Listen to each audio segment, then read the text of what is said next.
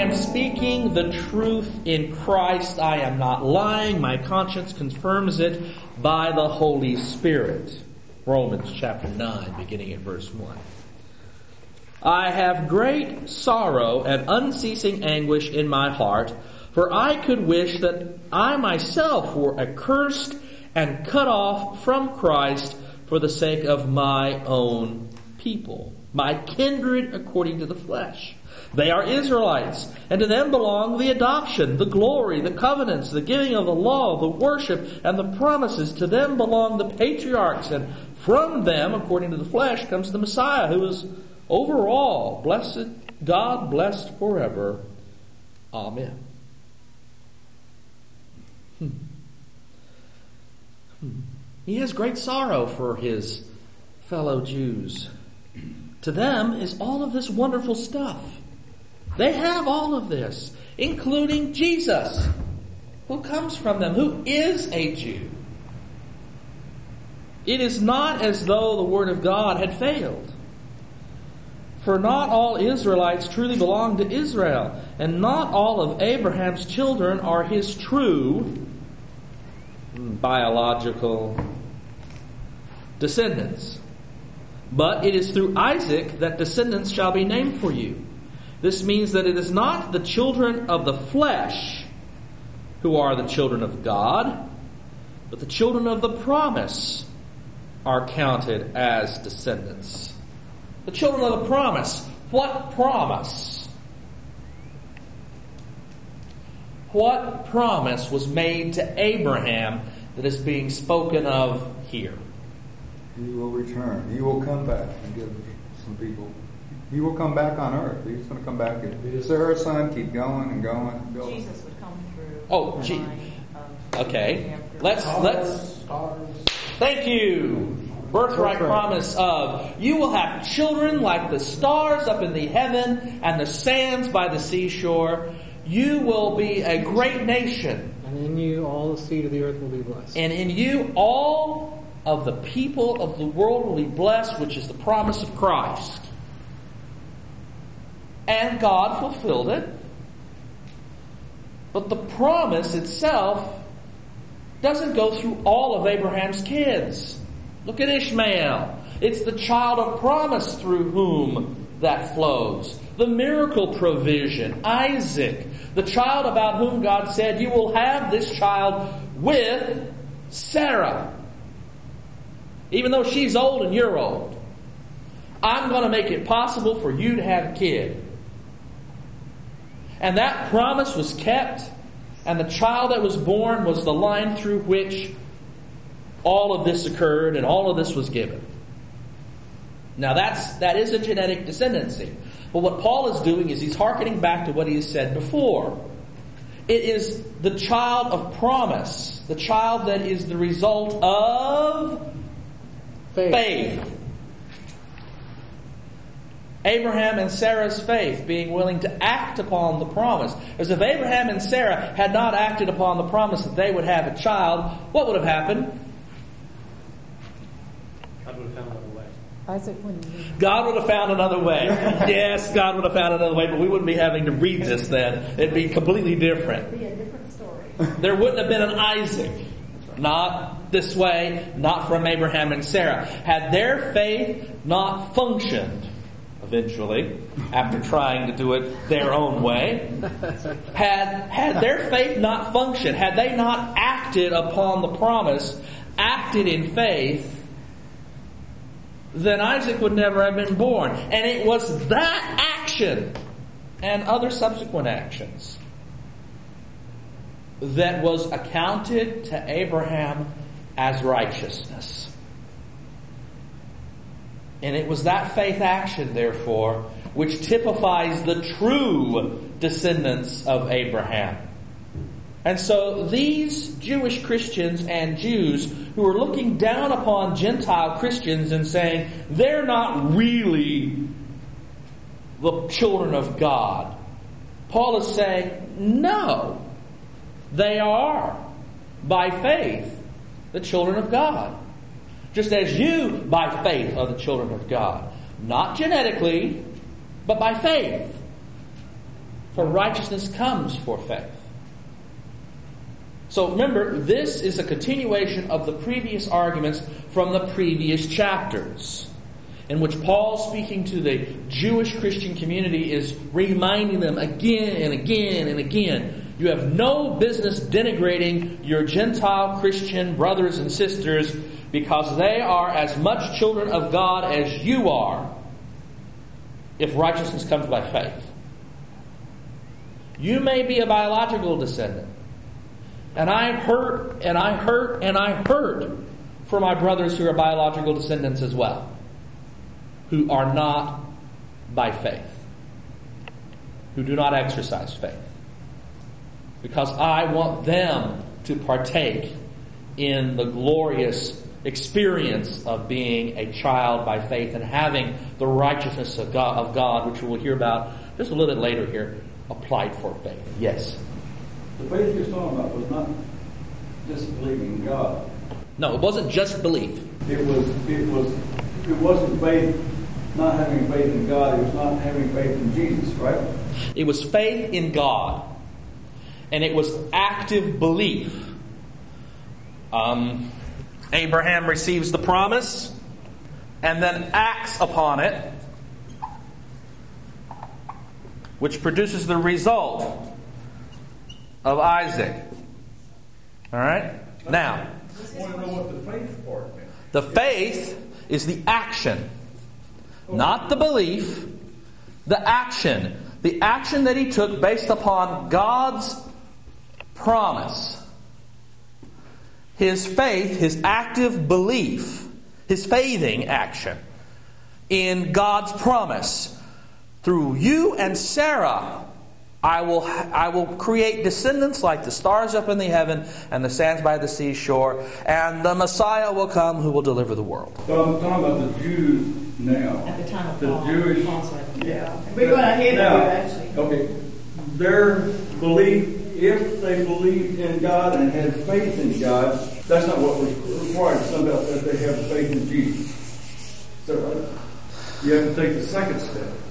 Have faith in God That's good through Jesus. But you just couldn't have I would say that for Christians, the way is to have faith in God through faith in Jesus.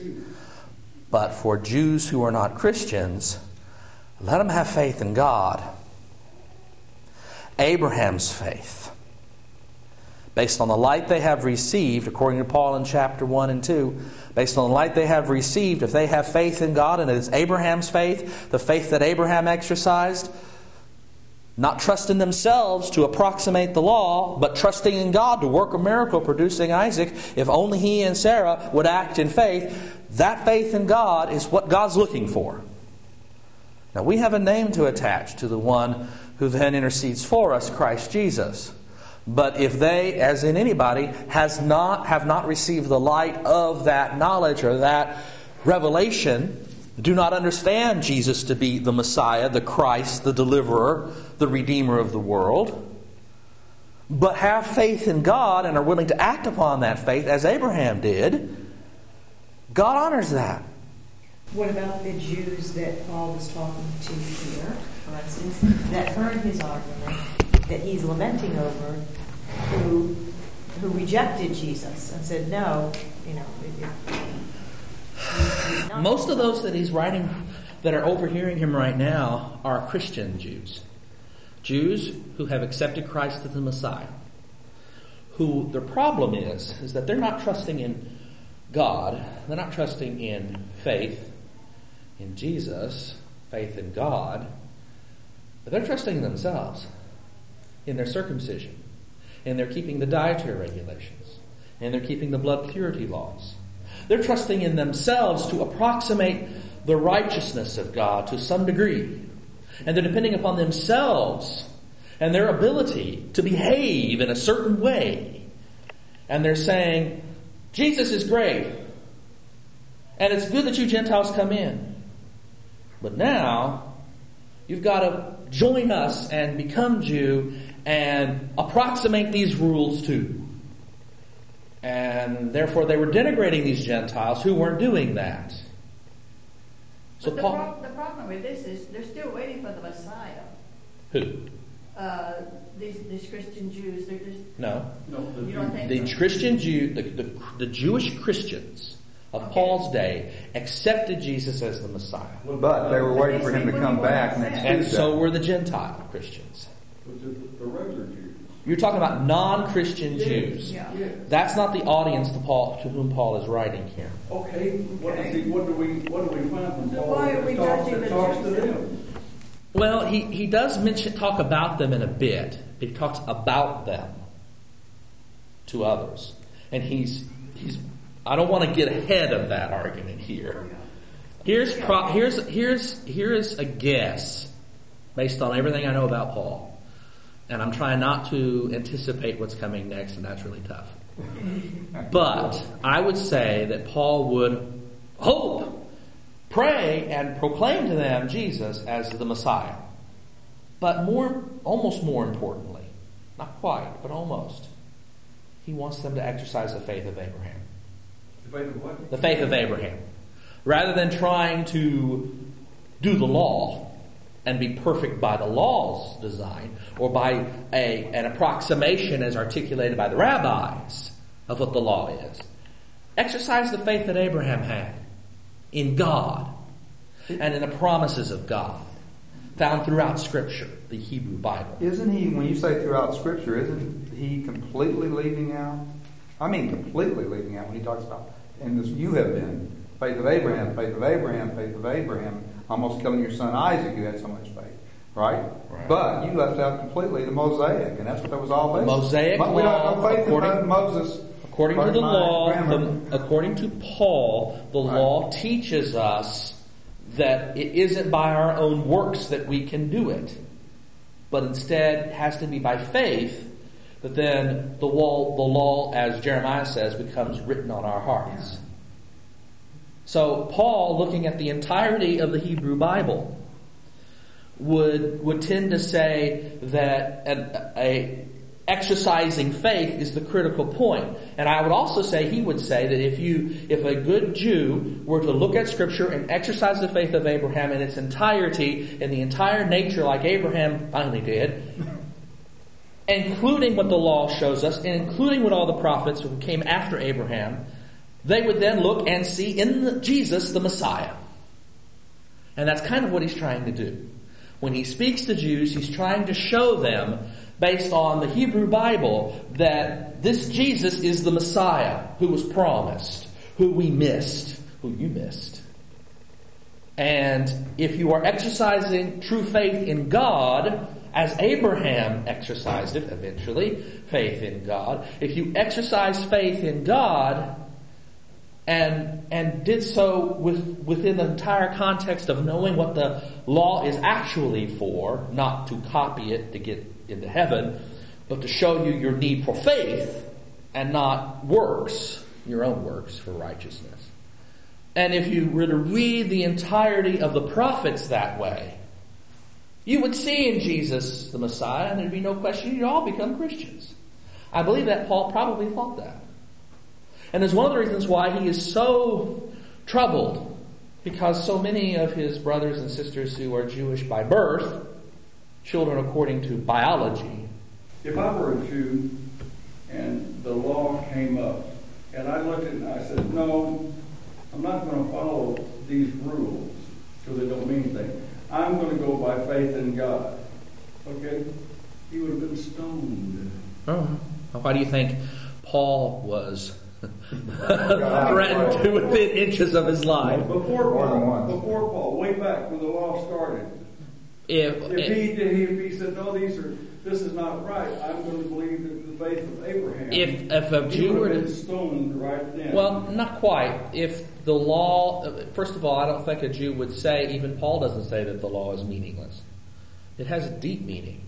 It shows us God's standard, How God's short, perfect standard. how far short of it we fall. And the fact that we cannot reach that standard should prove to us that we do not attain righteousness by trying to do it. Instead, righteousness is applied to us the same way it is applied to Abraham and Sarah by faith. And we learn that God's righteous standard in the covenant. We learn that righteous standard. We see it. It also serves the, the second step. It's the schoolmaster not only to show us how, fall, how far we fall short of God's righteousness, but then it also shows us and gives us an understanding of what a life of faith eventually looks like, to at least an extent. I mean, there's lots of cultural additive there. But a life of faith is not going to be going around constantly breaking, for example, the Ten Commandments. Murdering people, lying all the time, coveting everything you can see. It's not going to be doing that. It simply isn't. An experience of Christians for generations proves that. It's not a, this is not a vendetta or a crusade against the law so much as its proper interpretation and placement. A Jew prior to Christ, a Jew prior to Paul, if, if one were to come around and make this type of interpretation, would probably be stoned in the sense that he would be denying the prevailing understanding and interpretation of the place not just of the law, but of the sacrificial system, which is also encapsulated within the law. That's probably why Paul didn't preach a whole lot of this in Palestine. Went to other parts of the world where Judaism was because he was more the, liberal. he was the apostle he was the apostle to the Gentiles, and the Jews that he preached around were Jews of the Hellenistic world. They were Greek speaking Jews who probably didn't read the Torah in Hebrew. They read the Greek translation in the Septuagint. They were they would attend a synagogue usually, but they wouldn't keep absolutely 100% of all the rules that they did when they lived in Palestine because they tended to assimilate more into the prevailing Gentile culture. Paul originally came out of, from Tarsus, came out of a community kind of like that, but he was transplanted into Jerusalem where he became a full-fledged Pharisaic Jew. And all of that means. Can I ask one question before we leave that? Today, um, obviously, they don't have the sacrificial systems within their Right. um, culture. And if that was part of the law, whereby they were able to be forgiven because of that bloodshed, the Jews practicing their faith in keeping their law, now that the law is been molded and shaped in a little bit differently, and that's not part of it anymore, can can you say then that they that they are faithing in keeping the law? How, would the law validate them when you take the blood sacrifice out of the law, which is certainly out of it right now? The question exists, that, that, question has existed since 70 AD. And some of the early arguments that existed in the Hebrew community when the destruction of the Second Temple made raised the question, do we build a new temple? And a temple was built in Egypt for a while, and sacrifices occurred there for a while. And there are Jews today who want to build a new temple and restart the sacrificial system, at least minimally, in order to solve that problem. There are plenty of Jews who do not see it as a necessity that the sacrificial system was replaced by the law system and the elevation of Pharisaic Judaism as the only method. And God doesn't need a sacrifice to forgive you when you fail to meet up to the standard of the law. Rose up in the teaching of the of the of the rabbis through the centuries post 70 AD.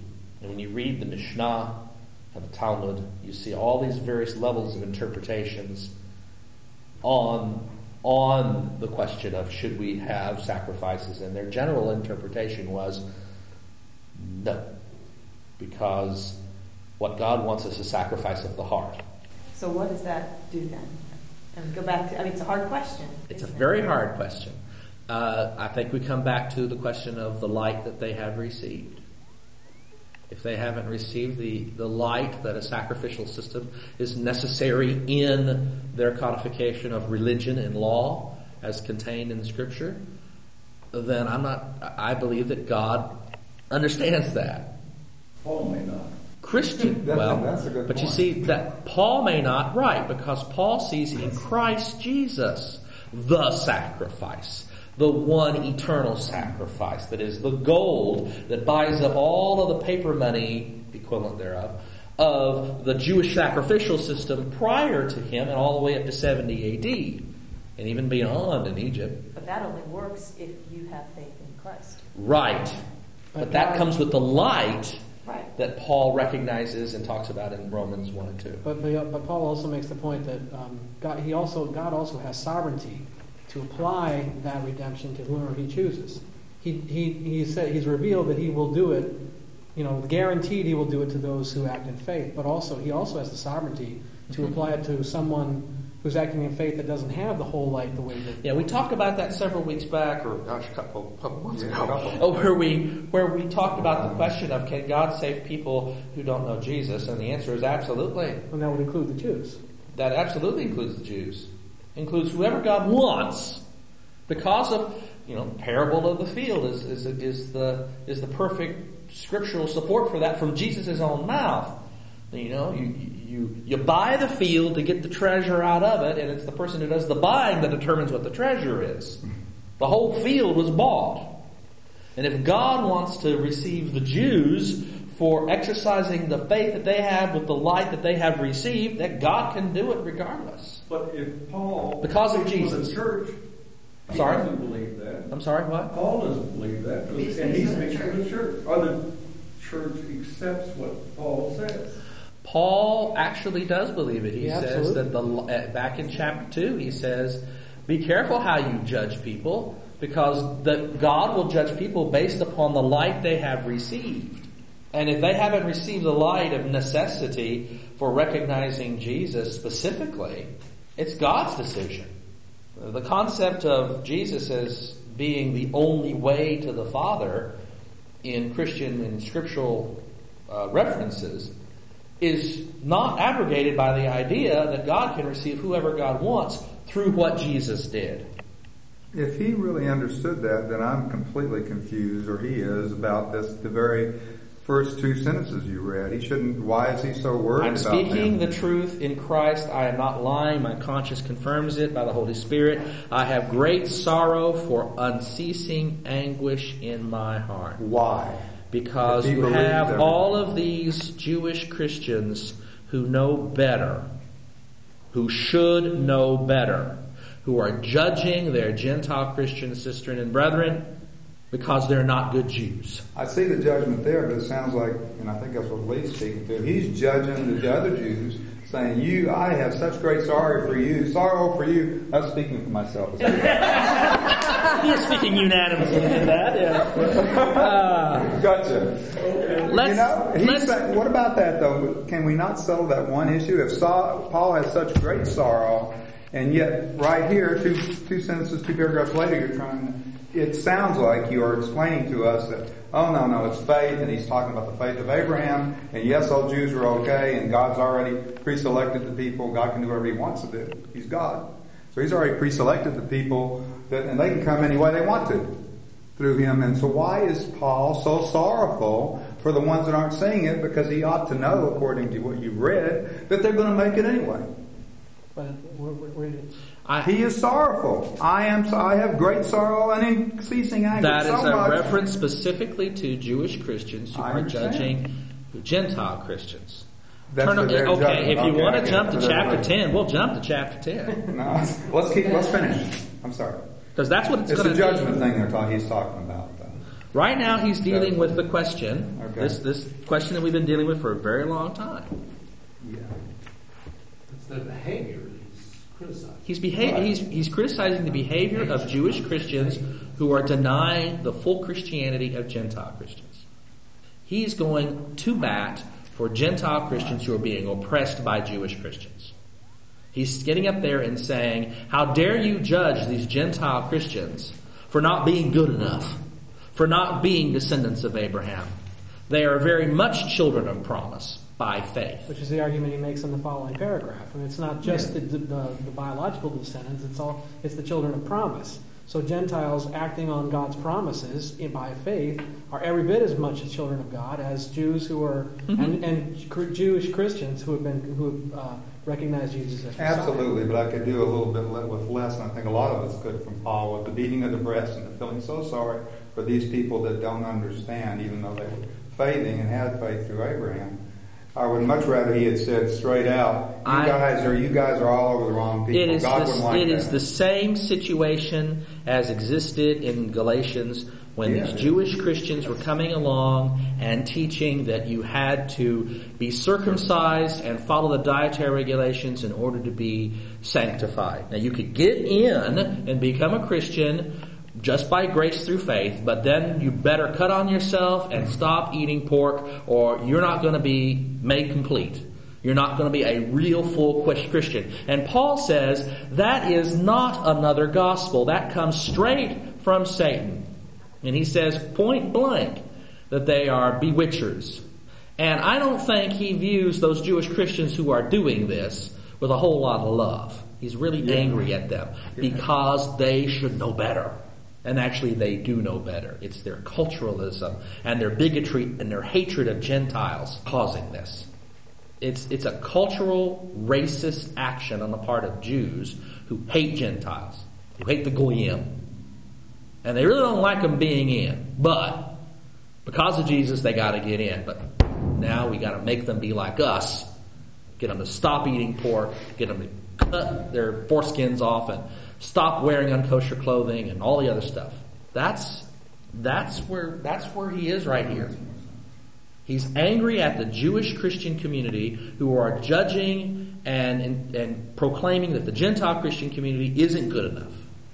And these are the people to whom he has been made an apostle. The Gentile Christian community. He's defending his own community. Those whom he have, those Christians he has made. Put it that way. Now, he's writing this to the Roman church, but they have the same problems there as exist elsewhere, where you have Gentile Christians and Jewish Christians, and the Jewish Christians are sitting there saying, Well, you're not good enough. I smell bacon on you. For, the, for verse 9, for this is what the promise said. About this time I will return and Sarah shall have a son. Remember the promise we were talking about a second ago?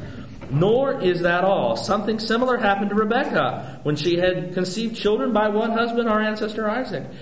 Even before they had been born or had done anything good or bad, so that God's promise of election might continue, not by works, but, but by his call, she was told, The elder shall serve the younger. It wasn't anything that they did fundamentally. Well, yeah, I mean, uh, Esau wasn't, you know, happened to like food more than promises and, and all, but that's beside the point. The promise was, the, the, the, the statement was made even before, before they were born. As it is written, I have loved Jacob, but I have hated, hated Esau. I have preferred Esau less. What then are we to say? Is there an injustice on God's part? Here we go. Is there injustice on God's part? By no means. Hell no. Me genoito. For he says to Moses, I will have mercy on whom I will have mercy, and I will have compassion on whom I have compassion. Those who get mercy and compassion, oh, they don't deserve it. But Jacob certainly didn't deserve it, either pre-born or in his whole life. Dirty, rotten scoundrel. None of us deserve it. Nobody deserves it. Yet God decides He's going to have mercy on who He has mercy and compassion on who He has compassion. So it depends not on human will or exertion, not by your ability to approximate the law, but on God who shows mercy. For the scripture says to Pharaoh, I have raised you up for the very purpose of showing my power in you, so that my name may be, may be proclaimed in all the earth. So then he has mercy on whomever he chooses, and he hardens the heart of whomever he chooses. And that's the, that is the proof text for all supralapsarian, double-barrel predestinarians who want to say that God chooses whom God wants to choose and chooses whom the God doesn't want to choose. You know, heaven, heaven, hell, hell, heaven, heaven, hell, hell. I mean, that's that's that that's the one they pull. Hey, wait. Which, which suit are you cleaning up? Hey, wait a minute. I don't know. everything will be. You will say to me then, why does he still find fault? How can God say that you, you know, you, How, how can, when, when he made the decision ahead of time, how can God find fault? For who can resist his will? Well, good question. That's a good question. Thank you, Paul. But who indeed are you, a human being, to argue with God? The proverbial mosquito on the railroad track trying to, you know, mm-hmm. argue with the train. Exactly. Will what is molded say to the one who molds it, Why have you made me like this? Has the potter no right over the clay to make out of the same lump one object for special use and another for ordinary use? I mean, if God wants to make you into a nice wine vase, that's wonderful. But if God is wanting to make you into a, oh, I don't know, bedpan, isn't that still God's decision? And you're made by the potter in such a way that you have a purpose and a role. It may be to be a bedpan, and you may not like that, but that's your job. Bedpans for Jesus? what if God, desiring to show his wrath and to make known his power, has endured with much patience the objects of wrath that are made for destruction? Made for destruction. Ooh. Objects of wrath. People, People. thank you. Made. Objects of mercy. People. hmm And what he has done in order to make known the riches of his glory for the objects of mercy, which he has prepared beforehand for glory. I mean, the Calvinists love that one. That's the same as verse 18. Objects made for wrath. That's part of that Calvinist predetermination stuff that makes some of us really squirm, this idea. But what is made for wrath? Now, take it out of its individualness for just a second. Take it out of individuals and think about classifications. What gets mercy? Or what classification of people get mercy? Faithers. Faithers. People who exercise faith. What classification doesn't get mercy? Non-believers and non-faith. Non faithers. People who do not act in faith. Do not act in faith or just don't have faith. Not acting in faith. To have faith and to act in faith are the same What do you what, what do you say about a good person who's loving and so forth and does everything right but doesn't believe in? Faith is not ethics. They're What not the same think? Thing. Faith and ethics are not the same thing. I think that's Why one of the does he biggest do it, though, is the problems of question. our generation is we Might be the think right thing, we don't know. ethics is synonymous with, or has a big part of faithing, and we can, you can, there's plenty of people who are atheists, who don't believe in God, don't believe in Jesus, who are probably better, you'd rather have them as your neighbor ethically. But they're than also- Some Christians who profess Absolutely, Christ. and they're So also- you got, you do have to separate, and I think, um, um, C.S. Lewis does a good job of mere Christianity. Yeah, he does. Talking about the fact that Exactly. that person just is blessed with a better personality, you know, and But- character than somebody else. Uh, And, and there are also like statements in both in Paul and in the prophets about God writing the law on people's hearts. And you know, there are people that, that Paul talks about earlier in Romans that display that they have the law of God written in their hearts. There's a wonderful prayer in the Book of Common Prayer of the Episcopal Church that says, We pray for those whose faith is known only to God. There you go. Absolutely. So that, I mean, well, well, let's use Gandhi as an example. Now, Gandhi used to say that he'd be a Christian if he could ever meet one. And Gandhi did a lot of good things and lived a life that attempted to articulate and express a solid ethic. Now, does God honor that in heaven?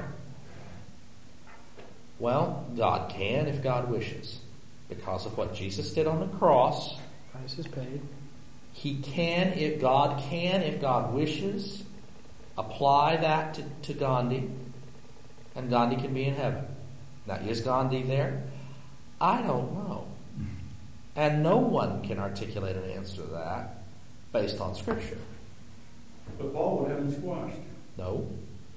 And Paul is the one the church believes in. No, Paul wouldn't have him squashed so much He would as just he be an object of wrath. he would be an object from, of wrath if that is God's decision. Just as Esau and Jacob. Jacob wasn't the, was the object of mercy, and boy did he need it. And Esau was unfortunately the object of wrath because of God's decision prior to anything that they did.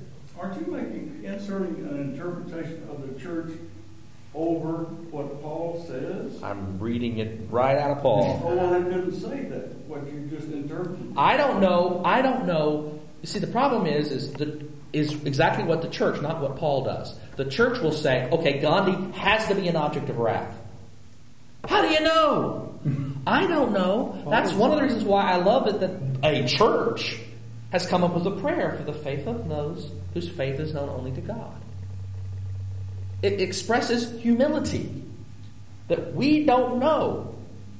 Never says anything about we don't know. Paul says definitely that it's one thing or another.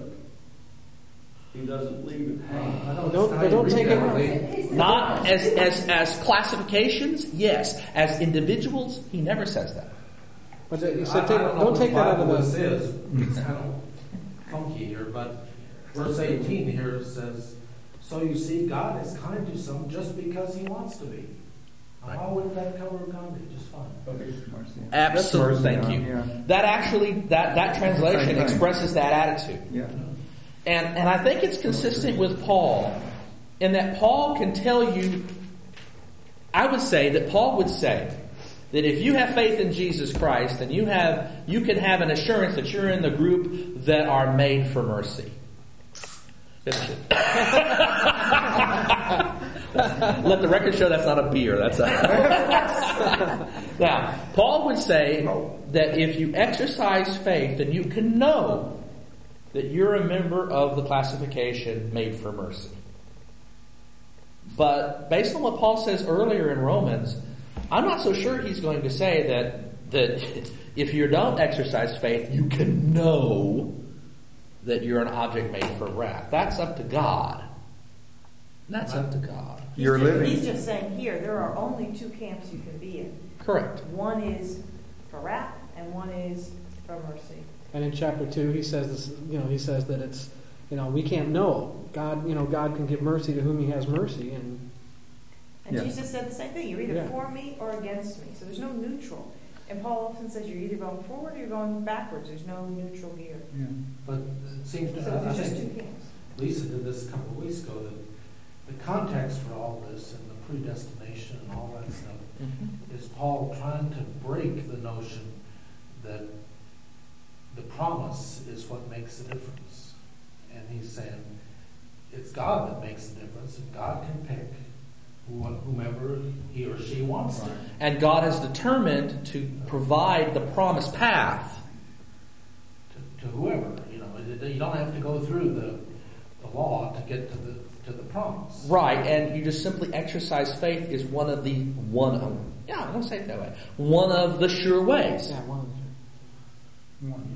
This is his 19th verse, and this one, I, you can imagine what the Living Bible does. Yeah, Sounds eight- like I think it said 18th verse. Yeah, 18th and 19th. Well, you know they don't put 18, 19 there. At the end of the paragraph, they say, the Living Bible says, this proves that God was doing what he had decided from the beginning. It was not because of what the children did, but because of what God wanted and chose. Yeah. That sounds like what you've been saying. And God has wanted and chosen to make faithers part of the eternal kingdom. Now, is that the only group? I don't know. That's up to God. But that certain group. Well, you have to know as a minister. Well, he doesn't. You Well, don't why not? Why not? Because You're it's- teaching it's us. We're reading You want my, you, my, I've already given you my opinion. There is a sure and certain way, in my opinion, Jesus Christ. Faith in Jesus. Now, beyond that is not my business. Here's a great thought, though, that you probably, I didn't really think about. I was thinking about here, sitting here today. You know, we're in the Easter season, and what did Jesus, who's on the cross and he's being killed by, murdered by these people, and just so, show the absolute wonderfulness about how God wants everybody to be saved. He says, Forgive these people, for Yeah. they know not what they do. So think about it. We got two camps here. You've got the wicked, those for uh, wickedness. You've got mercy, and we're going to fall in one of those. It goes back to God deciding. God's made it very clear. He's a loving, kind, merciful God. He's even going to pray for God to forgive the very people who are murdering him. So it was up to God. In that regard, He'd want everybody. He even reached out and healed Malchus of being having his ear chopped off. I mean, Let's replace Jesus, Paul, Jesus then, because that's not, I don't get that impression from Paul at all. I don't get a negative impression from Paul at all. Ah, I see a beautiful connection between Jesus and Paul here. absolutely. Let's keep going. Let's keep going.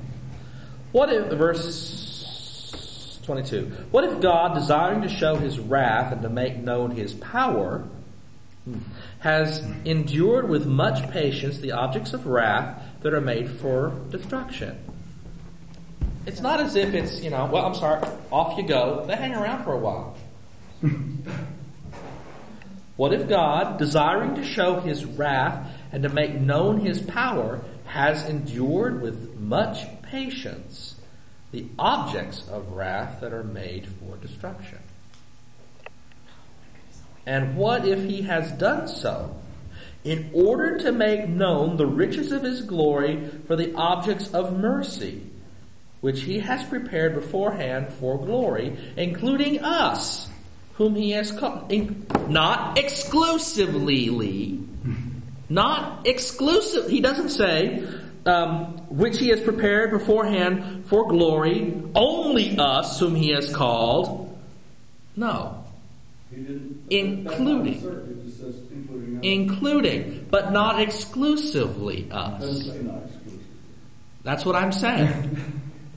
He says including. And if he only says including, Including means Paul and everybody that believes like Paul. and possibly others. This says even us, which is kind of Even. Wow. Even us. Yeah, Could be others too. Probably are others, but certainly that us. would say there are others if it says even us. This one says even us, hmm Uh, let's see. not only among. Whom he also called, which means he called others. Even us, literally, even us, whom he also called. Who he also called. Bingo. Whom he also called even us, not only from among the Jews, but also from among other nations. Now, notice that amongst the Goyim, the Gentiles, the the statement is here is clear. It's called not just from Jews, but from Gentiles. It's not an exclusive community. You can come from anywhere and enter into this community, this faith position. As indeed he is, uh, he says in Hosea, those who were not my people, I will call my people. And her who was not beloved, I will call beloved. And in the very place where it was said to them, You are not my people, there they shall be called children of the living God. What do you think of that? Here we got people about whom it was proclaimed, not my people, and I will call them my people, and a people who was not beloved, and I will call beloved. Written, this comes from the Hebraic frame. All right. Now, when Hebrews take a look, Jews especially, but when they take a look at the world outside of the covenant, outside of the people of Abraham, what do they see? Well, they see, they see the goyim. It's one mass of Dirty, stinking, pork eating Gentile. Gentiles That's exactly what they say.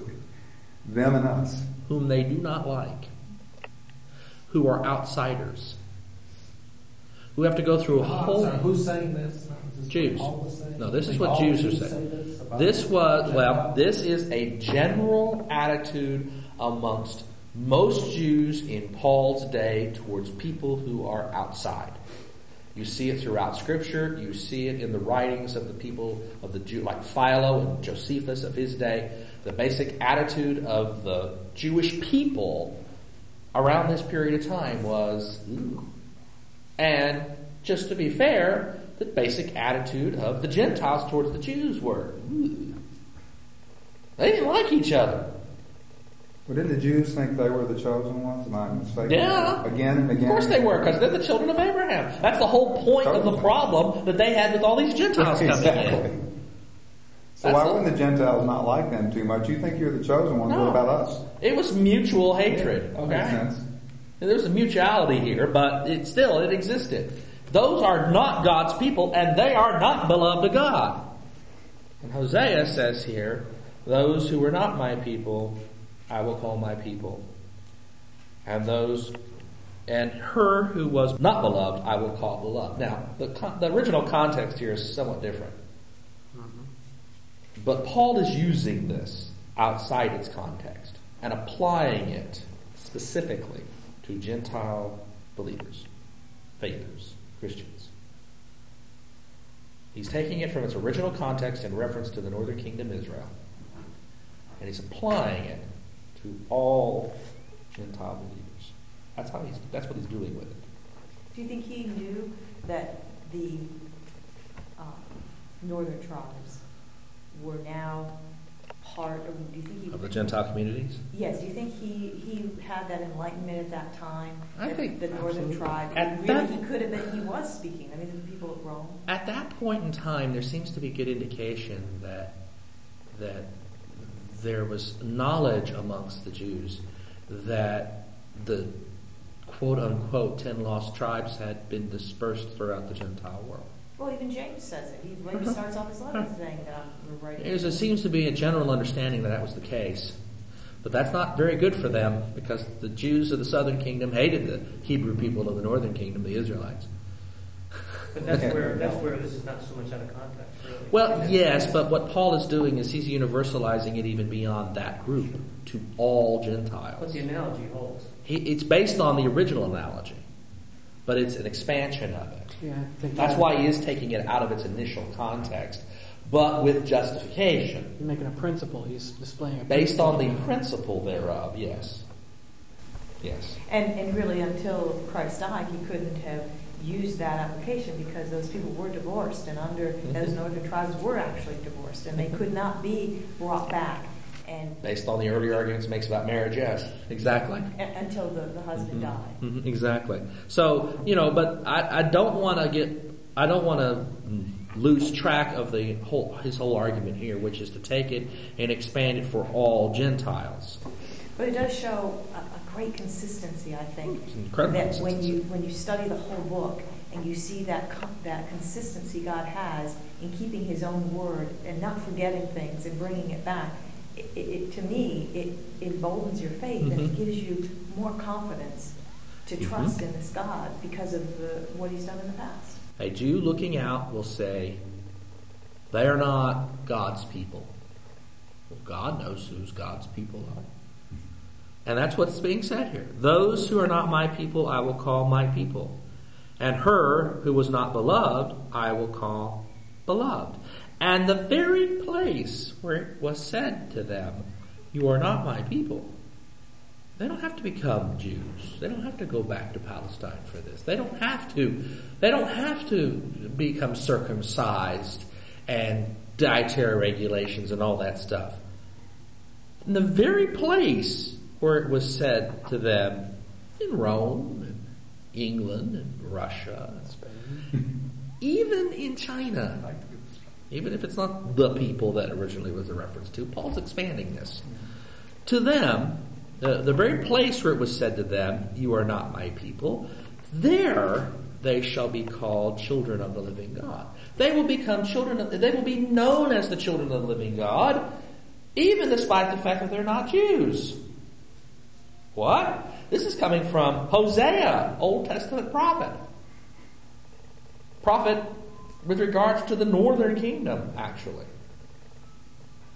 And here it's being taken and applied, I think, universally to all people who are said to be not my people. There, they will be called children of the living God. Now, there's a context here involved. It's the context of faith. Why are they called children of the living God? Because of their faith. And Isaiah cries out concerning Israel. Though the number of the children of Israel were like the sand of the sea, only a remnant of them will be saved. Can I just ask you a question? Yes. Is wouldn't wouldn't that be a nice? Con- I mean, it, it seems to me that he's talking about that those that Israel, the northern tribes there, were not my people. Now, yes, you can apply it more generically, but he's also now continuing that same theme of even Isaiah talks about Israel, just like Hosea was talking Yes. about Israel. Talking Here- about Israel, both in its original sense, the northern kingdom, and in its new applicable sense, the true children of Abraham, Spiritual. The true children of Abraham, the true Isaac Jacob line, are those who have faith. So you got the biological line, but you've got the faith line. And that faith line is now those who have faith in Jesus. Have faith in God through Jesus, is another way to say. So it has that application. Absolutely. These are connected statements. Though the number of children of Israel were like the sand of the sea, that's, that's the promise, only a remnant of them will be saved. For the Lord will execute his sentence on the earth quickly and decisively. And as Isaiah predicted, if the Lord of hosts has not left survivors to us, we would have fared like Sodom and been like Gomorrah, wiped to pieces. Wiped to pieces. So he's saying here, only a remnant will be saved. Is he saying this to certain people? those who exercise faith, for sure. Uh, which he's already chosen, by the way. Well, yeah, but Well, God yeah. and God has chosen not just that, but because time is not an issue to God, we've already gone through that, Yeah, yeah. but also that very the very category of faithers. A small remnant. Yeah, Well, s- you know, it depends on how you define small, Small. but relative to the whole earth, it's small, whatever that is. Anything less than the, than the whole, in my opinion, is small, but let's keep going. What then are we to say? Gentiles who did not strive for righteousness have attained it. That is righteousness through faith. Now, this really is his whole point, right here. The whole rock point, the whole reason why he's been arguing here for several chapters. What then are we to say? Gentiles who did not strive for righteousness. They didn't do what the Jewish Jews did, and the Jewish Christians are still doing, which is trying to build their own righteousness. No. Gentiles who did not strive for righteousness have attained it. That is righteousness through faith. But Israel, and here he's making a, he's connecting that word now actually to the Jews. But Israel, who did strive for righteousness that is based on the law, did not succeed in fulfilling that law. Notice the difference. Why not? Because they did not strive for it on the basis of faith, but as it as if it were based on works. They have stumbled over the stumbling stone. As it is written, See, I am laying in Zion a stone that will make people stumble, a rock that will make them fall, and whoever believes in him will not be put to shame. Instead of depending upon the stumbling stone, Jesus, they depend upon themselves. No, I can't depend upon Jesus. I gotta do it myself. I've gotta be circumcised and not eat pork and I've gotta wear clothing that is only in one thread and I've gotta obey all the blood purity laws and all that stuff. I've gotta do all that good stuff and be a good Jew. And that way I build my righteousness. My righteousness. Not the righteousness of God. And what Paul is saying, no, it's by faith that God's righteousness is applied, attained. Not by works, but by faith. Which has been the whole argument all along. And what he's saying to the Jewish Christian community that is attacking the Gentile Christian community is very simple. They have attained righteousness by faith. You're, along with your brothers who are still only in Judaism, you're attempting to obtain righteousness by works, and you're telling them that they've got it too. And he's really, he's really pissed about that. Just as he was pissed in Galatians, that here these people came along after him and told these Gentile believers, okay, it's a good thing you're a Christian. Now you gentlemen get circumcised. You ladies start cooking, cooking kosher. And he was really mad about that. He called it not another gospel, but a message of Satan. Any questions? You made it to 10. That was my objective. Oh. and we made and we did it in an hour too. You did it. Any questions? I would think that um, I, don't quite understand. Um, when I look at Paul and I see him writing here, I see him defending um, the, the Christians, the, people who believe in Jesus by faith. And he's, he's defending them against those people who want to put restrictions on them and say, faith isn't enough. You need to do more than that. And I get the impression that you don't see it that way, that you see it more almost in the reverse, that Paul's laying rules on them to be a Christian. I just feel that Paul is hard, and he's just looking out for people who believe in Christ. And that puts us in an odd position because if we take Paul's view, everybody else is meaningless. I think Paul was being hard on the people who were faithers, people who were Christians, because he was being hard on those people because they were saying that what they had was not enough. You needed to do such and such. And Paul wanted to make sure that he kept the purity of what faith in Jesus meant. He wasn't hard on the faithers, he was hard on the He people was that being weren't hard on the people who were attacking them. There you go. The brethren of James. Yeah. Right. But see, we take Paul and say, okay, he was talking in just this situation. Well, that's fine, but that's not the way the church, I mean, And you fault Paul for how the church is interpreted? But I think Paul would fight against fight for you against the church. I think Paul would say some of the same things to many of the churches here today. Oh, precisely. absolutely. what's that? That they are imposing rules and regulations and behavioral works on people who just are faithing. That that's enough. God will work through them however He sees fit. And it may not, you may not look like Brother James over here. What if you're not a Christian? No, he never said that. Paul's saying you can't say that you're not a Christian because you don't act like James. No, what if you're not a Christian? How do you know? God knows. No, what if you're of a different faith altogether than Christianity? Well, that's where That's up to Neil God then. brought It's up. I mean, I think up there's a God. difference. That's where the humility comes in. Which is what he said in chapter two. That's exactly what he said in chapter two. What?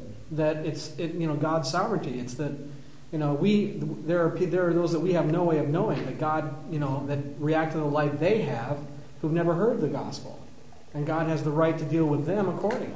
I think you're getting, I think the church does have a tendency to put Paul and John together, and that's dangerous, depending on how they put them together. And yet Paul and John be- work beautifully hand in glove in many ways. They do, but that, not when you say that you can only come through him, come to my kingdom through Jesus. I would Well, think- John. You can- And Paul that? says, "Oh yeah, well, if you don't faith, then you're." And, And believe in Christ, but, you're dead. ta- but takes the step, but take the step of realizing that yeah, there is only way to heaven, and that's through Jesus. What Jesus did, Yeah. There you go. One more step. That door. But you're assuming that, uh, that, And- that intelligence. leaning and what. Jesus did was an act of faith, which is what Paul is talking about, acting in faith. And even the Jews that were putting him on that cross, Jesus himself said, "Forgive them."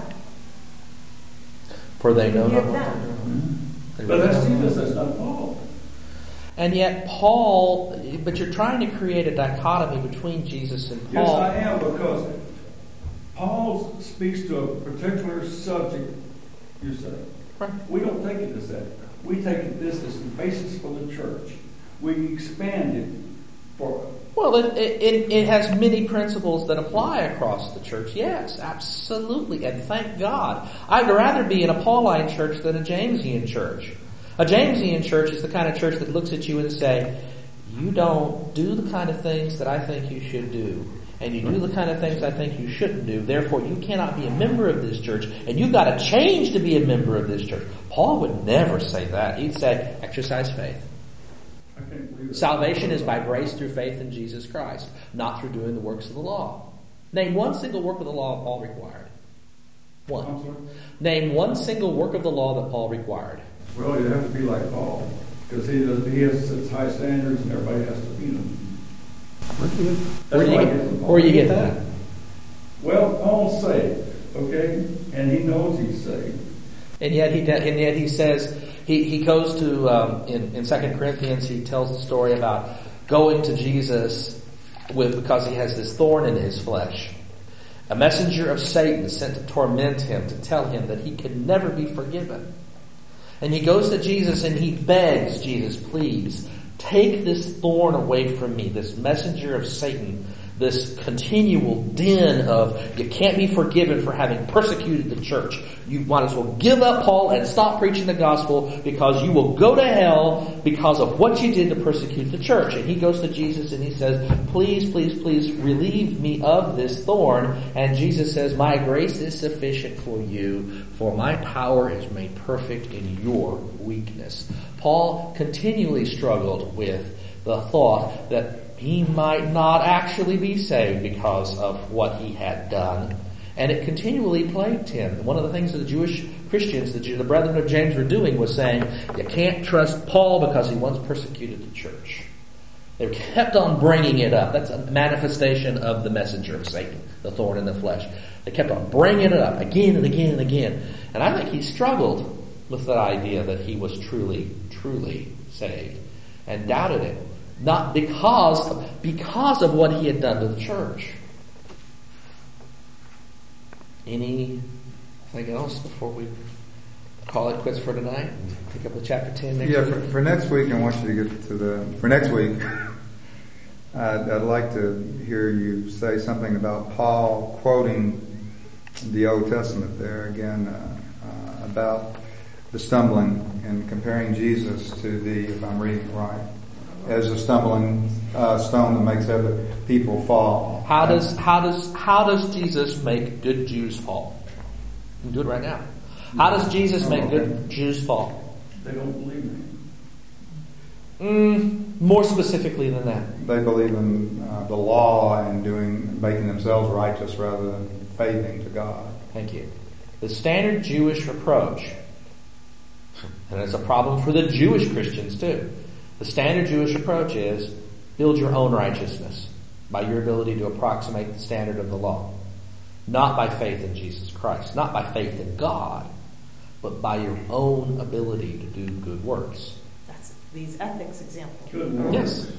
Good works. Good works. I thought faith was the only thing. I didn't think good works. Well, the anything to do with it. Jews had. That's exactly what I'm saying. Yes. The Jews believe that, the Jewish people believe that it was by good works that you built righteousness.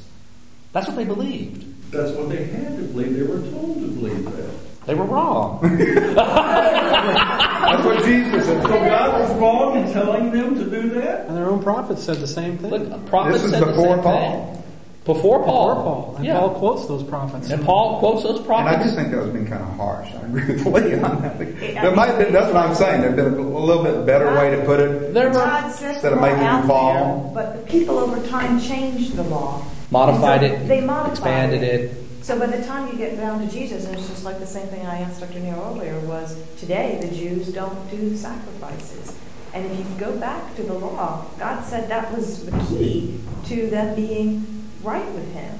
Mm. And but The only over time we've changed that and we've defined our own law.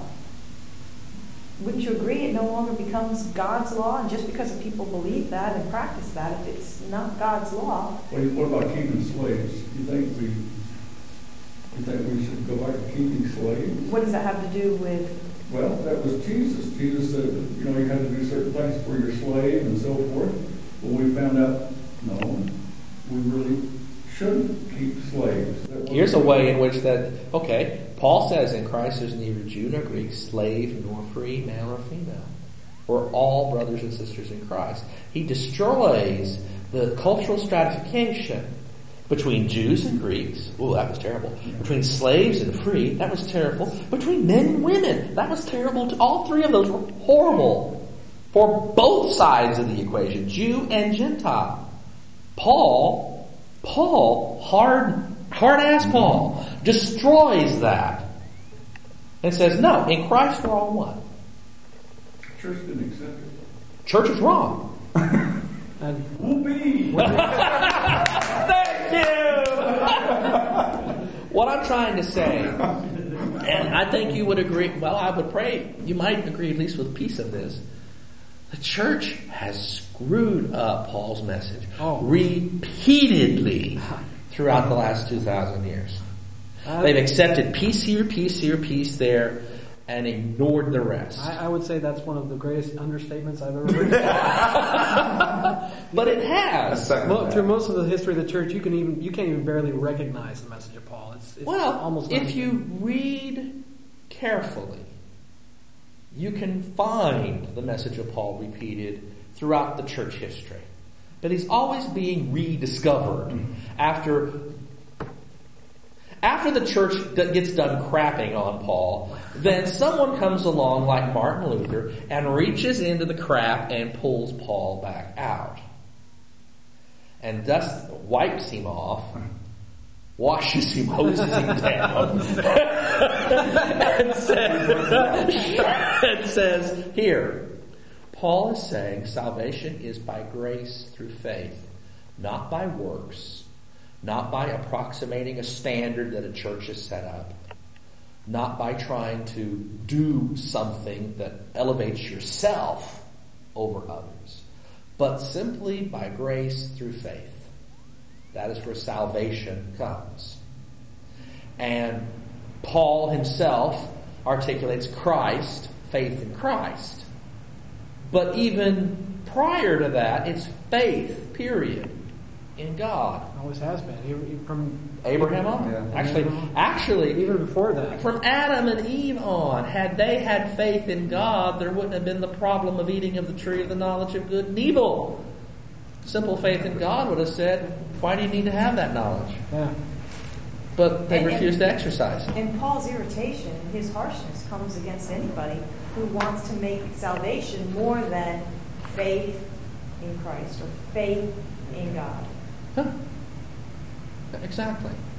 Um, you know, you say, I'm supposed to know this answer because I'm a minister. Yes. Um, I, I, I, I, I try to exercise humility there.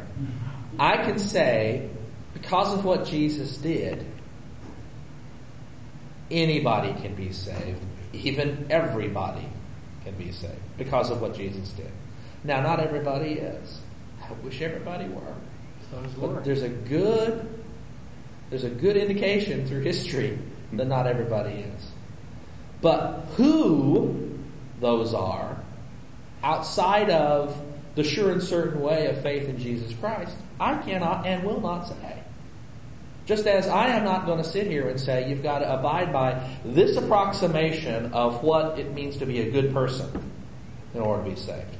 You've got to do this and do this and do this and do this and do this and not do this and not do this and not do this and not do this and it's usually twice as many not do's as do's. I'm not going to do that because you can't. That's what most of the church does. I love John Wesley. I love the basic theology he articulated. But the man was an absolute whack job when it came to determining what the best way it was to be a Christian. I think he would be hard ass compared to, wouldn't you? Compared to Paul, John Wesley was a super hard ass. Super hard. Yeah. He had rules. You had to get up. You had to get up before roosters get up, like four o'clock. The time you want to go out and take a look at the stars, four o'clock in the morning, and pray until sunup. And and he lived by a structure, rigid. It worked for him. A structure and rigid life. And he said you should do it too. And most of the churches said you're crazy, John. And and he was crazy. John Wesley was nuts. But isn't that who human nature? You have Yes. something that you feel is so great, you, You want, want to do it, you yeah. think everybody should do it your way. The specifics of his method worked beautifully for him in a very small group of people. The generalities of the method that lies behind Methodism works and has worked since Paul's day. John Wesley didn't invent it, he just resurrected it. The, the generalities work beautifully. They're based in faith with certain conceptual labels attached. exercising faith by partaking of the means of grace. The means of grace are instruments that are faith instruments that we put into action and, uh, and, and attain God's mercy and favor. It's a beautiful system, a structured system that John Wesley didn't invent. He adopted it. But he was a hard ass in the particularities. He said if you did not go to Sunday school, you couldn't go to church and receive communion. If you didn't go to class meeting, you couldn't go to church, you couldn't receive communion. We talk about open table. And in terms of in terms of denominational affiliation, John Wesley would agree with that. But you had to have gone to, to camp to class meeting and gotten a ticket. And then you go to worship and present that ticket to receive communion. That John Wesley was a hard, hard ass. We might do that and charge for the ticket. That way- Yeah, that's a way, way to buzz it, budget. That's a way to raise the budget. Wesley was onto something. But he, he you know, I, I disagree with him in in the fundamental sense. But he was a he had a hard structured system. I love John Wesley. He was wrong. He could sure write songs, he and his brother. He got himself into such yeah yeah. He got himself into a ton of trouble when he was a missionary in America. He was a missionary in Georgia, and he got he got himself into trouble. He was lecture teaching one of his church members, Sophie Hopkey, teaching her Latin. She thought he was coming on to her, and guess what? He probably was. but he did not propose marriage. She turned 16, and that was a big no no. Sitting in a room alone with her, teaching her Latin right up next to her, she was expecting a proposal of marriage from the single clergyman. And he didn't propose marriage to her, so there was going to be a shotgun wedding. And John Wesley got on his horse and rode north to get away from that, and got on a ship and went back to England. The man was absolutely nuts. He had, the charges were filed against him. They had a church trial and they had to be waived because they said there was no proof. John Wesley was a nut. He was an absolute nut. But I, I love, I love him, and I love many of the, uh, most of his theology that he articulates. But the man was a nut. You could look at a lot of the uh, Sounds heroes pretty of faith yeah. in the Martin Luther Hebrews. was, Martin Luther was a nut. And Martin Luther, in his table talks, was asked, "Can you have communion with beer and pretzels?" He said, "Yes." That's kind of nuts. That'd be good news. I think it's a great idea, but what's wrong with that? and the problem with that is, Hey, pretzels are closer to unleavened But- bread than a case of Hawaiian bread. yeah, I know. You look Ah, at you're getting, you're getting me on. The Wasn't discerning of what it is, isn't it? The remembering, whether it's bread or a pretzel, isn't it the? It's isn't it the remembering that is the important thing? Oh, thing? here we go. It depends what you remember when you have that beer. Open the Pandora's box. There it is. You I just- think of that's that's that's. Saturday I- night football. I That's a whole spent too many years piling that higher and deeper, my friend. uh, in turn, uh, uh, fundamentally, it, as a means of grace, it is a method for for receiving Christ Jesus anew and afresh into our lives. For Christ is formed in our heart by faith.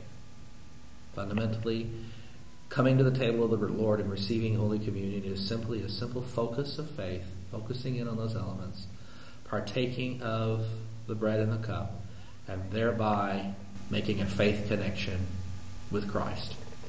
And Christ is formed in your heart by faith.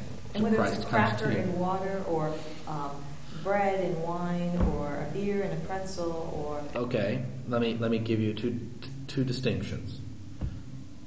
Theologically, fundamentally, absolutely. Churches have rules and regulations that you only do it certain ways. And I accept that being a member of my denomination. But fundamentally, theologically, that's why I love feast, where you have bread and water, is as much a means of grace as communion with bread and wine. It's as much a means of grace.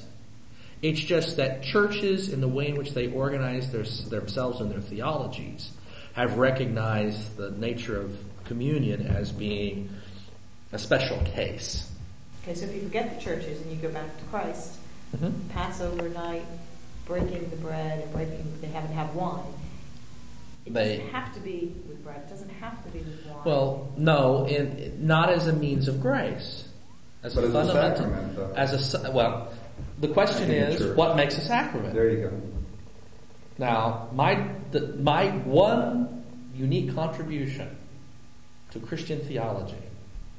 I was just going to say, everybody here get a copy of Greg's book. Our Sunday school class did it, and we invited the the guest uh, guest lecturer who wrote the Yeah. book. my one unique contribution to Christian theology has been, on this subject, has been the definition of a sacrament as a means of grace which occasions faith and requires faith to complete it. So that there are many means of grace beyond the two sacraments or 12 or whatever. There are thousands of sacraments. I mean, means of grace. Thousands, thousands of means of grace. Each and every one of them can become a sacrament, can become a sacrament when one responds to it by faith. It then becomes sacramental in character because it brings sanctification. That's the definition of a sacrament.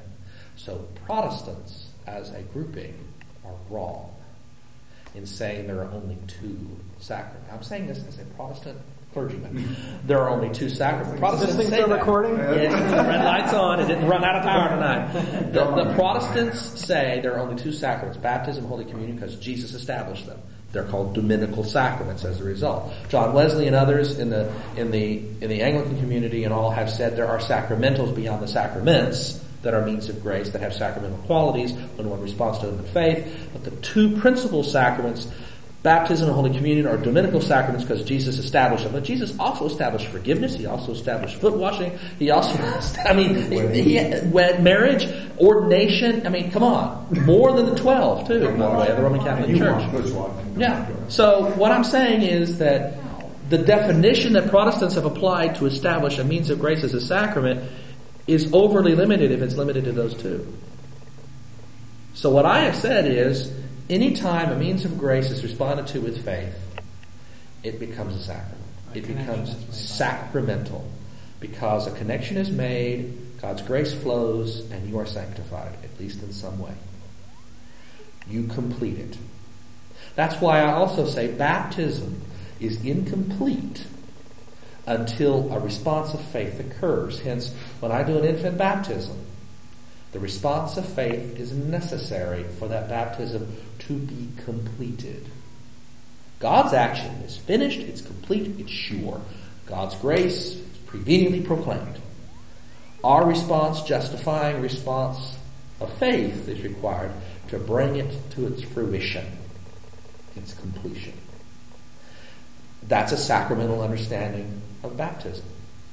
Um, but that's my one unique contribution is to say that I have been I was pilloried for it at one point by several Protestant clergy scholar friends of mine, so-called friends of mine. Mm-hmm. But but at the same time, the, the General Commission on Holy Communion of the United Methodist Church took a look at my definition and said, "We agree." Mm-hmm.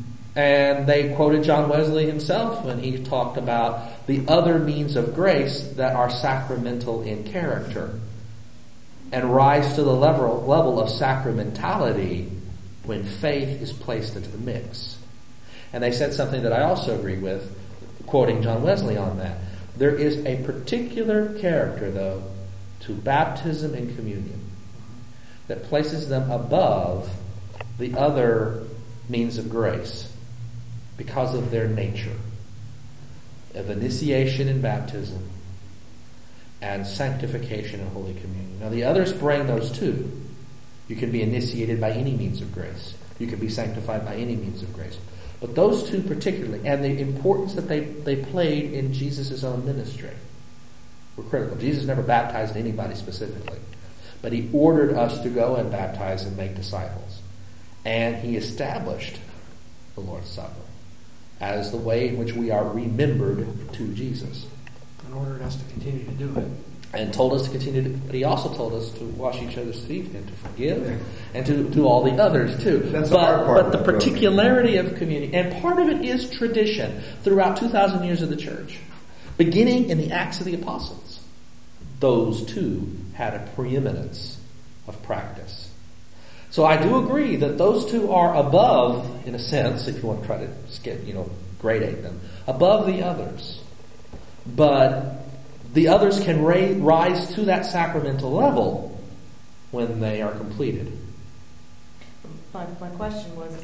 I'm sorry. No, well, no, no, no, that was all very good information, but I just want to be clear to see if we're on the same page in terms of whether it's a cracker or it's a piece of bread, Cracker is bread. Or if it's a, a piece, uh, if it's a pretzel, or if it's water or A grape. pretzel is a piece of bread. Keep going. Whatever. So They, all right, let me beer's do got wine alcohol. versus, you know, water. Okay, Okay? that's a good one. Because if you if you'd said grape juice, I was going to get you. Because Yeah. the instant that grape juice Makes is, from- is crushed, it starts to ferment. But Okay. Wine versus, you know, Especially if they versus didn't wash their water. okay, yeah, You know, if you, if you, let's say you, you take, you have the water and you have the bread, right. and you are s- doing that in remembrance, like Jesus said, hmm is it not communion? And it's mm, it's a means of grace. The church has historically identified that, and I say historically, I mean going back nearly two thousand years, has identified water and bread as a, as a sacramental means of grace, but not communion. Why?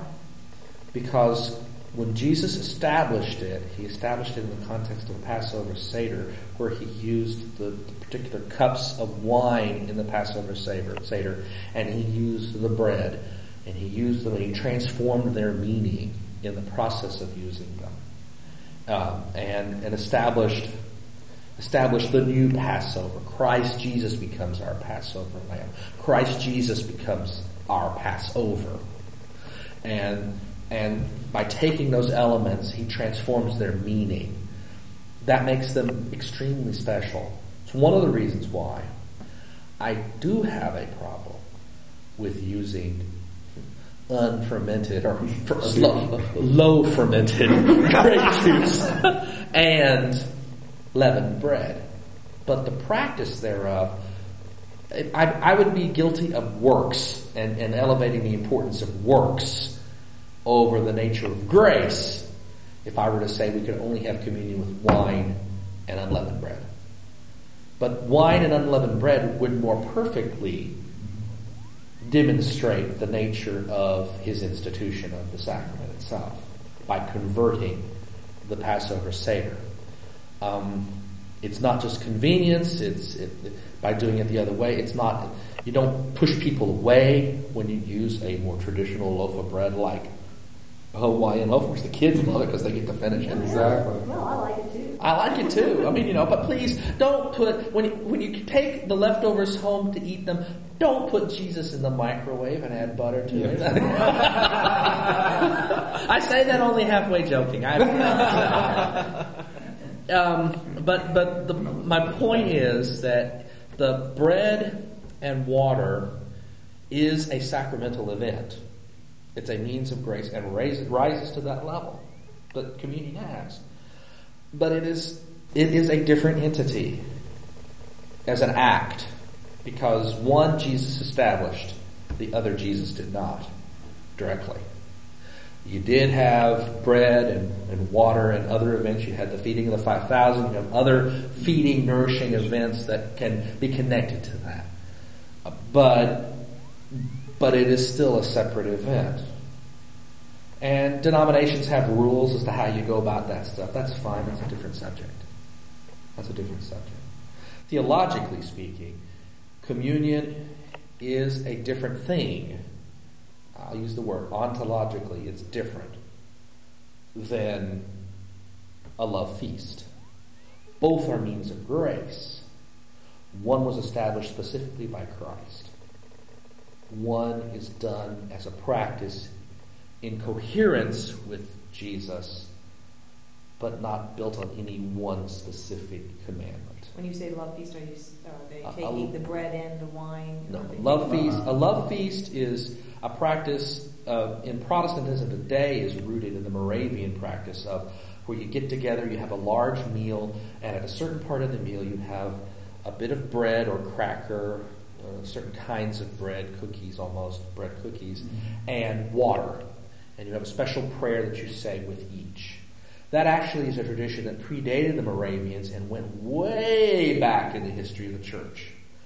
Um, and was the practice of um, a means of grace that the community could celebrate without the presence of the ministerial leader of the community, the elder or priest of the community.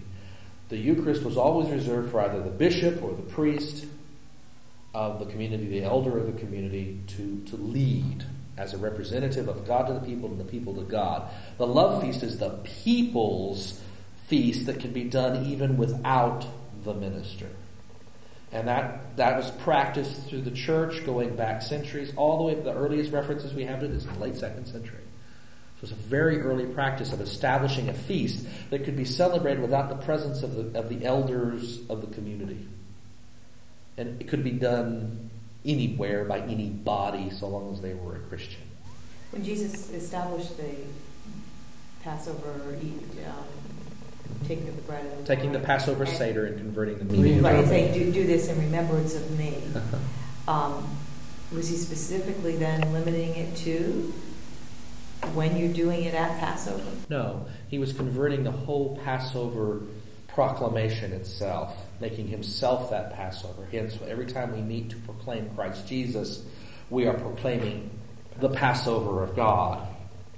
And anytime the community or a fraction of the community that meets with his recognized leadership, I don't care how you define that, you you can you should celebrate the Passover of God. And I, I think that goes along in with what what Paul was saying. He said about you know the the set times, the appointed times of the Lord, the feast days of the Lord being shadows of things that were to come, Exactly, exactly. and the fulfillment of being in Christ. So whenever we are in Christ, and whenever we are celebrating Christ, we are celebrating because he said Christ is our Passover. So That's exactly right.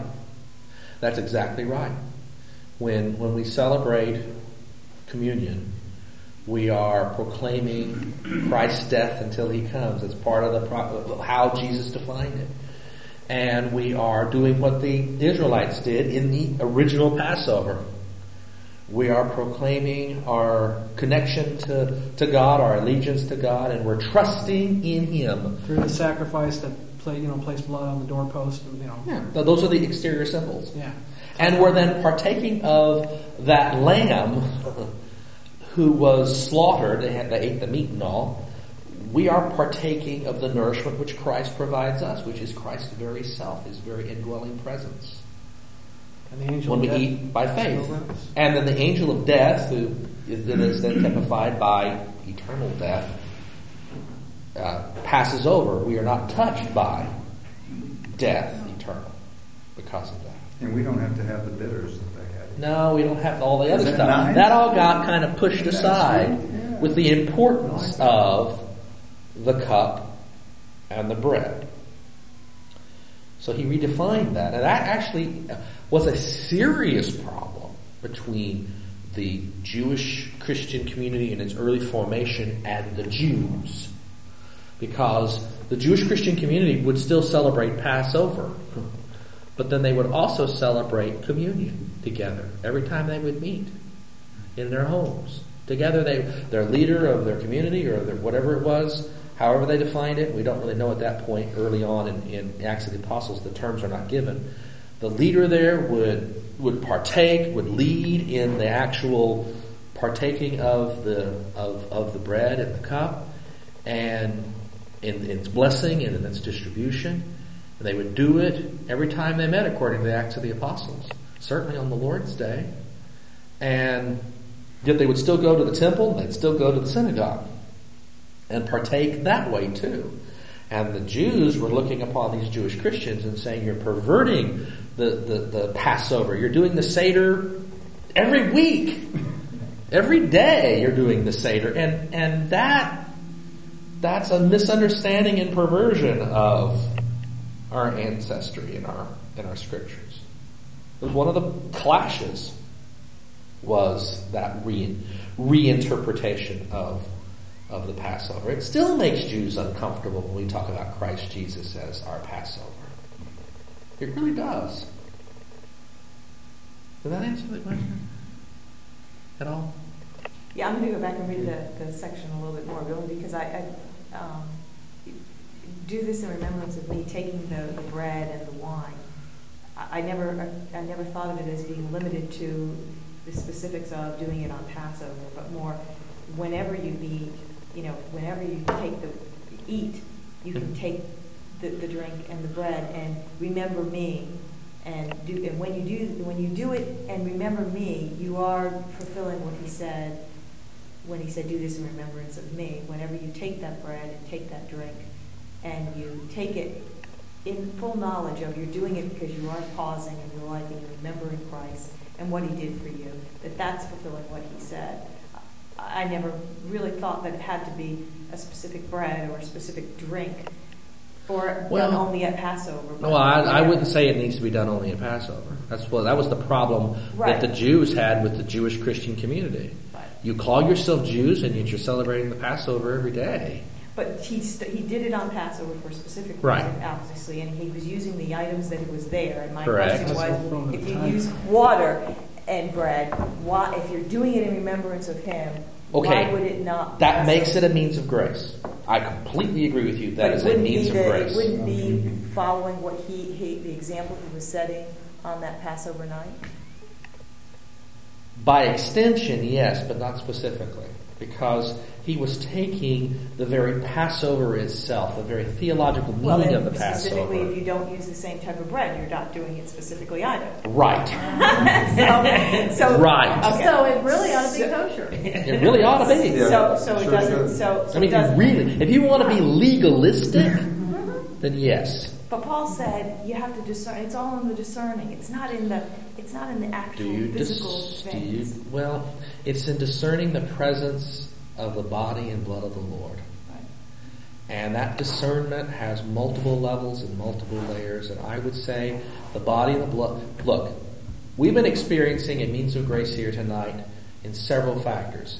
We experienced it in prayer. We experienced it in fellowship. We experienced it in the reading of Scripture. We experienced it in the discussion of Scripture. All of those levels we experienced when you were playing earlier. We were singing a hymn. That's a means of grace. All of those are means of grace, and in so doing, we were being when we we were being connected. We were being connected to Christ Jesus and receiving sanctifying grace in the process thereof. And as such, those were sacramental in character, not unlike communion. Right. But I'm speaking specifically of the precedent that Jesus set forth on that Passover night when he said, "When you eat and drink, do this in remembrance of me." when you eat and drink of the Christian Passover. That's how I understand that. In taking this, that, he chose that meal for a specific reason. He could have done it at any other time too. Well, yeah, because He chose that specific meal because of what he was getting ready to proclaim. The The typology. pass, the typology of the Passover lamb in the Exodus. He is that Passover that's why I lamb for asked: us. Is it then only when we celebrate Passover, or No, is because that, we're not tied. Because Christ is our Passover, we celebrate that every time. We should It's celebrate right. it every it week. become- Right, I I think it becomes. I think it becomes a non sequitur argument because if you're going to say that, if you're going to say that, if you want to literally interpret it as being Jesus saying, "Well, we can only do it on Passover because Jesus instituted it on Passover," you are ba- basically reverting back to legalism. Yeah. Do you think I was saying that? No. I wasn't. No, but You're not. no, I'm, I'm not saying you're saying that. And but, neither am I saying that, and neither was Jesus saying. but if you push those, if you push those things to their extremes, it becomes a non sequitur. you get the idea of doing it only with unleavened bread and only Well, that's what I with was saying. wine. If somebody wants to wine. partake of communion as Jesus did in the symbolic reference of what he was doing and what he was remembering, why couldn't you be just as ju- be able to do it with a cup of water and a piece of bread if that's all that you had, or if that's what you wanted to do it with? Okay, if if Why would that not be considered communion? If you're eating, in part due to the tradition of the church, but I want to take the church out of it. I want to go back to in part due to how Christ instituted the event himself when he took the Passover meal itself and its el- two of its elements But then why would It you sounds apply like you're- you're specifically talking to one semantics. element and not the other element? Then You're talking There semantics. is there is an ontological separate. there is an ontological continuity between any kind of bread and any kind of fruit of the vine grape. Well, that's interesting because they had a specific.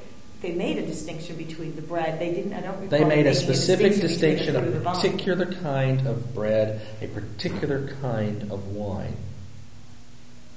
In the Jewish practice of the Seder, yeah, there was a particular kind of wine had to be done a particular way so it'd be sure to be kosher. they use Menashe, that's but No, it's, it's not only kosher, but it's kosher for Passover. It's like specifically doubly for less. that. It's doubly Doubly blessed. in But that's part of traditions of humans. But that that's what they do. Uh, but there is a continuity between any kind of bread, wheat, and any kind of wine, be it grape juice that hasn't fully fermented, has a low amount of alcohol that you can't even taste and know is there, or full-fledged port. I mean, it's I love the with port. That, come on, you're in favor of that? I mean, it's it, it, it, it's there's a continuity of identity between what bread is and what wine is. There's not a continuity of identity between what wine is and what water is. What it's supposed to And, represent. and there's one theological reason why I, even more so, and it based in the biblical event that when Christ was stabbed in the side to find out if he was still alive, and blood and water flowed, and blood they they flowed separately. And if the wine is supposed to exemplify his his blood, I, I see a problem there between those two conceptions. Um, that's that's just a that's a really a side argument. I just see that the issue of of the nature of those two kinds of elements is so critical in the Passover meal itself, where with the blessing for the bread and the blessing for the wine that occurs. Blessed our Lord, our God, King of the universe, who gives bread, wheat for bread, who gives the fruit of the vine. Those are two prayers of thanksgiving that underlie the, the, the Seder event and which Jesus then took and transformed when he proclaimed himself to be our Passover. And that theological connection is made and articulated within communion, and those elements are important as such. Now, having said that, I do not think that I, I have already said, and I want to reemphasize, receiving, getting together and, and giving thanks and partaking of bread and water in thanksgiving for the gifts that God has given us in remembrance of Jesus Christ is absolutely a means of grace. Which wouldn't be under the category of. I wouldn't call it communion. That's why maybe the tradition of the church is correct in, in identifying that as a love feast. A feast of Christ's love. It is in essence, uh, it is very much a sacramental, in essence, a sacramental event of a similar type to communion because it, are, it reflects and proclaims that which nourishes us is God's love. That's one of the things that, that, that communion proclaims is that which nourishes us is God's very presence with us, overshadowing us, protecting us, in all that in all that Christ's presence does. And that's why it's important to discern the presence of Christ, because it is that which is overshadowing us in partaking of the meal. You can do that and proclaim that in a love feast with bread and wine, or my goodness, with steak and potatoes, whatever you have to feast on and give thanks to God. And it is therefore sacramental and absolutely a means of grace. But I still would reserve for that event that Christ established a special character and refer and, and, and reserve the terms Eucharist, Lord's Supper, Lord's Table, Holy Communion, all for that event.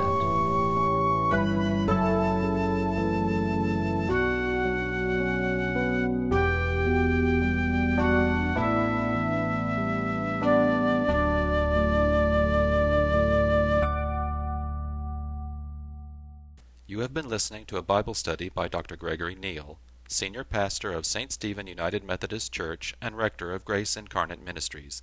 Copyright 2009 by Dr. Gregory S. Neal. All rights reserved. For more information or to listen to other seminars, Bible studies, or sermons by Dr. Gregory Neal, visit us on the web at www.revneal.org. That's www.revneal.org. You are also invited to visit us in person at St. Stephen United Methodist Church, 2520 Oates Drive, Mesquite, Texas 75150. This program was produced by Dr. Greg Neal.